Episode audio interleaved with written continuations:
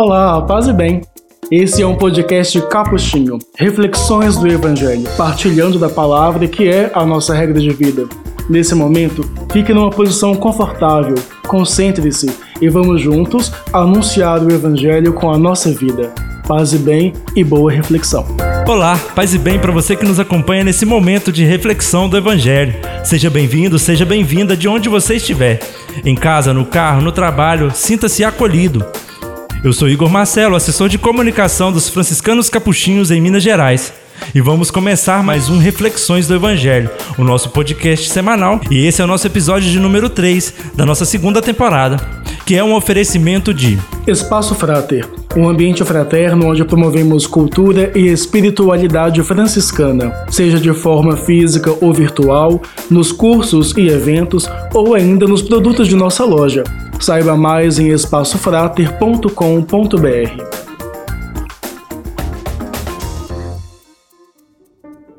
No episódio de hoje, nós vamos falar um pouco sobre o Evangelho de Mateus, capítulo 11, versículos de 2 a 11. E para nos ajudar nessa reflexão, nós estamos aqui mais uma vez com o nosso amigo Frei João Júnior. Olá, Frei João Júnior, tudo jóia? Olá, tudo bem, Igor? E você? Tudo jóia. Paz e bem a você que nos escuta nessa sexta-feira, antivéspera do terceiro domingo do Advento. E, bom, Mateus continua nos conduzindo, hoje é o capítulo 11, do versículo 2 em diante. E, bom, é, o terceiro domingo do Advento, ele tem um, um, um valor um pouco diferente, um pouco especial. É, durante todo o Advento, nós re rezamos a liturgia sempre com os parâmetros roxos, para falar daquela, daquela austeridade que acompanha esse tempo. Nesse domingo, a gente põe os parâmetros cor-de-rosa, porque para lembrar que a austeridade do advento não é para nos tornar ainda mais enjoados, insuportáveis do que nós já somos, mas é para nos é, é, preparar, vamos dizer assim, para nos provocar a, também a alegria desse tempo. Então, por isso, o cor-de-rosa. E esse domingo tem como tema essa alegria de que o tempo do Senhor está próximo. Aquela iminência de que nós já temos falado já há duas semanas, ela vai se tornando cada vez mais, vamos dizer, mais concreta, mais presente. E aí hoje Mateus nos ajuda a olhar em volta e reconhecer que de fato aquele reino que João o Batista dizia que era iminente, de fato ele está por aí. E se a gente olhar com cuidado, a gente vai conseguir reconhecer os sinais dele à nossa volta. Então, Mateus 11, versículos de 2 a 11. E é assim: na, Naquele tempo, tira isso fora, João estava na prisão. É, de fato, a tradição de Mateus, Marcos e Lucas se lembra de que a, a ação de Jesus começa depois que João é preso. Então ele passa um tempo na prisão, os evangelhos contam essa história, até um dia que Herodes, não o pai, aquele nervoso que manda matar as criancinhas, mas o filho, o bêbado que promete aquilo que não vai cumprir, mas acaba cumprindo, é, manda matar João na prisão por causa da, enfim, daquela história toda lá de cachaça, de mulher, etc. Mas aqui, aqui não, aqui é, é, ele está preso ainda. Então João estava preso. Quando ouviu falar das obras de Cristo, é uma expressão curiosa, as obras de Cristo, né? Quais são as obras de Cristo? Veremos já enviou-lhe, a Jesus, né, alguns de seus discípulos para lhe perguntar: És tu aquele que há de vir? Ou devemos esperar outro? Muito interessante isso, né? Muito curiosa a pergunta. Mas lembre-se que João é apresentado de, desde o começo como precursor. Né? Uhum. Então ele é aquele que vem antes desentortando os caminhos para alguém. O que ele manda perguntar é se os caminhos que ele andou desentortando é para Jesus ou não é né? se são para ele ou se são para outro. É o ser mesmo ou é outro? Exatamente. E aí a, a resposta de Jesus é muito interessante, porque veja, Jesus respondeu-lhes: E de contar a João o que estáis vendo e ouvindo. E o que que ele está vendo? O, o, o que que eles estão vendo e ouvindo? As obras de Jesus? Pois é, e, e é o que ele vai dizer. Os cegos recuperam a vista, os paralíticos andam, os leprosos são curados, os surdos ouvem, os mortos ressuscitam e os pobres são evangelizados. E felizes são aqueles que não se escandalizam por causa de mim. É bem os sinais daquilo que eu voltei a página aqui só para checar, e é isso mesmo. Ah, é bem aquele tipo de obra que os antigos profetas tinham previsto para os tempos messiânicos. É de Isaías, por exemplo, aquele texto emblemático que nós vemos sempre nessa época do, do, do Natal, né? aquele texto de que naquele dia finalmente a, a criança vai brincar sobre a toca da serpente, o boi e o leão comerão feno juntos. Lembra disso, né? Sim, sim. Quer dizer, uma, uma espécie de grande apaziguamento de todas as coisas, uma espécie de, de grande reconciliação de todas as coisas. E a primeira leitura da missa desse final de semana também é Isaías, Isaías 35, e ele fala disso, abre aspas, criai ânimo, não tenhais medo, vede, é o vosso Deus, é a vingança, ou melhor, é a desforra, é o acerto de contas que vem, é a recompensa de Deus. Então se abrirão os olhos dos cegos, se descerrarão os ouvidos dos surdos, o coxo saltará como um cervo, e se desatará a língua dos mudos, e aqueles que o Senhor salvou voltarão para casa. Olha que a, a esperança messiânica do profeta Isaías, quer dizer, é quando aquele que já não tinha razões para crer ainda crê quando aquele que já havia perdido a esperança recobra o ânimo, quando aquele que já tinha declinado de medo retoma a coragem, quando aquele que já tinha se abandonado na solidão recupera a alegria, e assim vai. Né? Uhum. O, os tempos messiânicos são marcados por uma, por uma travessia de vida de todas as coisas. E esses são os sinais que, que Jesus convida os discípulos de, de, de João a constatar né, que onde aquele reino, aquele que João dizia que era iminente, aonde ele chegou, as coisas aconteceram. Então não, não tem que perguntar se é, se não é. É só olhar em volta.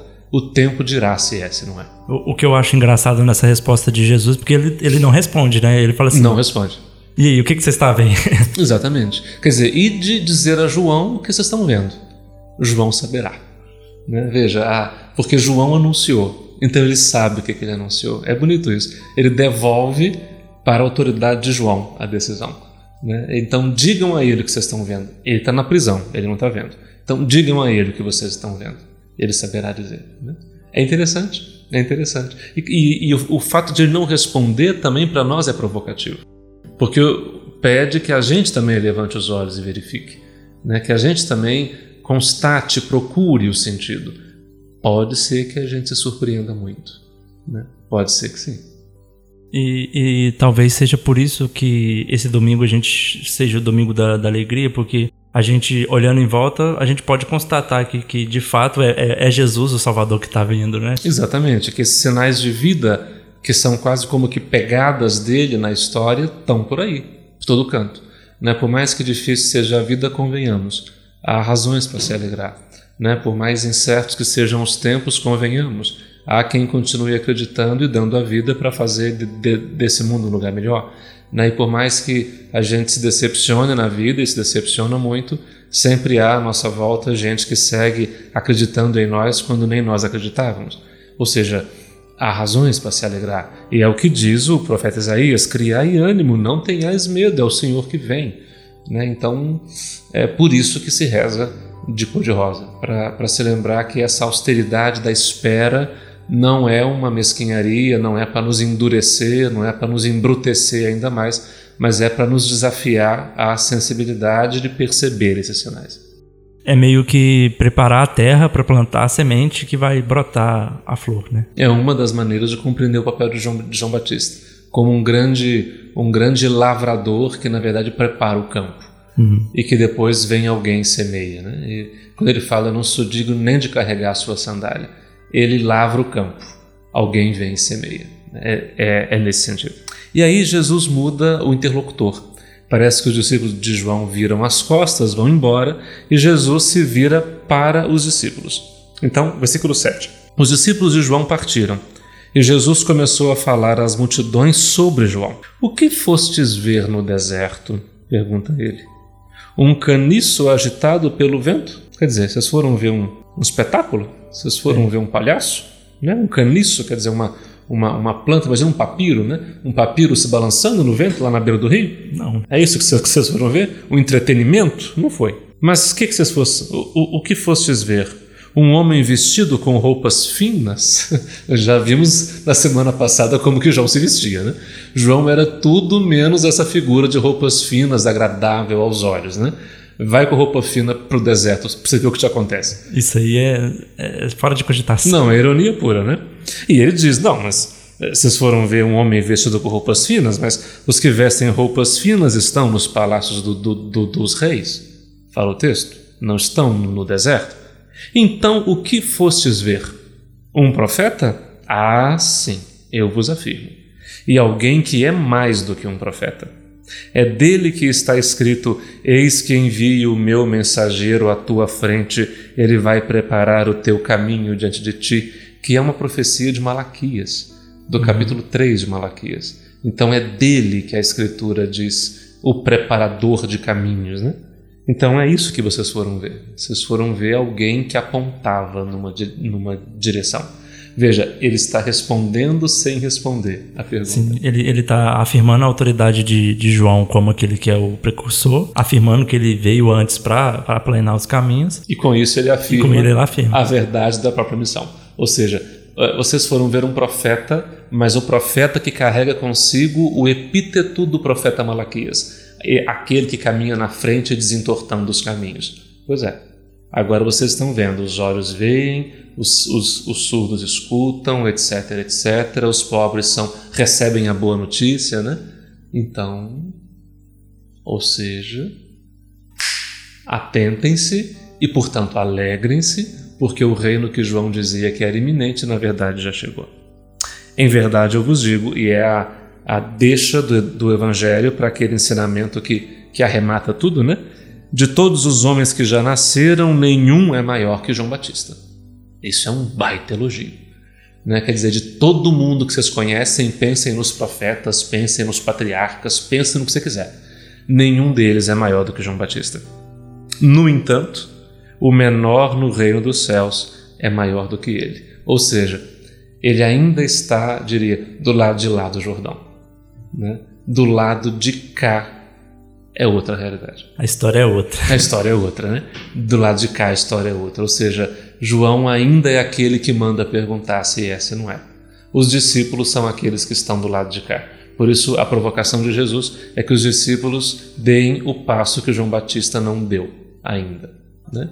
No fundo, é se alegrar com a presença dele e se alegrar com os sinais dele que seguem nos acompanhando na história. É nesse sentido. Não é à toa que é um domingo de fato de alegria. É. é. um domingo, é um de, de, de, celebrar. Festa, né? a, a presença do Deus que não abandona a sua história, apesar de a história ser tão repleta de abandonos. Né? Dele que não desiste de nós, embora a nossa história seja repleta de, de, desistências. É nesse sentido. Então a nós cabe um pouco fazer a mesma pergunta que João Batista. És tu aquele que adivinha ou devemos esperar outro? Será que a gente reconheceu que Jesus é, é aquele que havia de vir? Ou será que a gente ainda está esperando o outro? Pois é. É tão mais fácil ficar sentado esperando outro, né? do que se comprometer com esse, com esse ofício, seja o ofício ingrato de João Batista, de gritar no deserto, seja o ofício de pôr-se a abrir olhos, de pôr-se a desentupir ouvidos, de pôr-se a animar os, os, os cambaleados para que firmem os passos. Né? Quer dizer, é mais fácil sentar e esperar outro. É mais cômodo, menos imperturbável. Né? Mas a questão é que uma vez que ele cruza o caminho, Quer dizer, uma vez abertos os olhos, não se volta atrás. Uma vez descerrados os ouvidos, não se volta atrás. Uma vez abandonada a, a era do desespero de volta ao caminho da esperança, não se quer voltar atrás. Então o jeito é caminhar com ele. Bom, então você que nos escuta, também faça essa pergunta aí. Se, é, se você é, já reconheceu que Jesus é aquele que veio ou se ainda está esperando o outro. Vamos fazer a nossa nosso exame de consciência. Fica sendo o retiro da, da semana.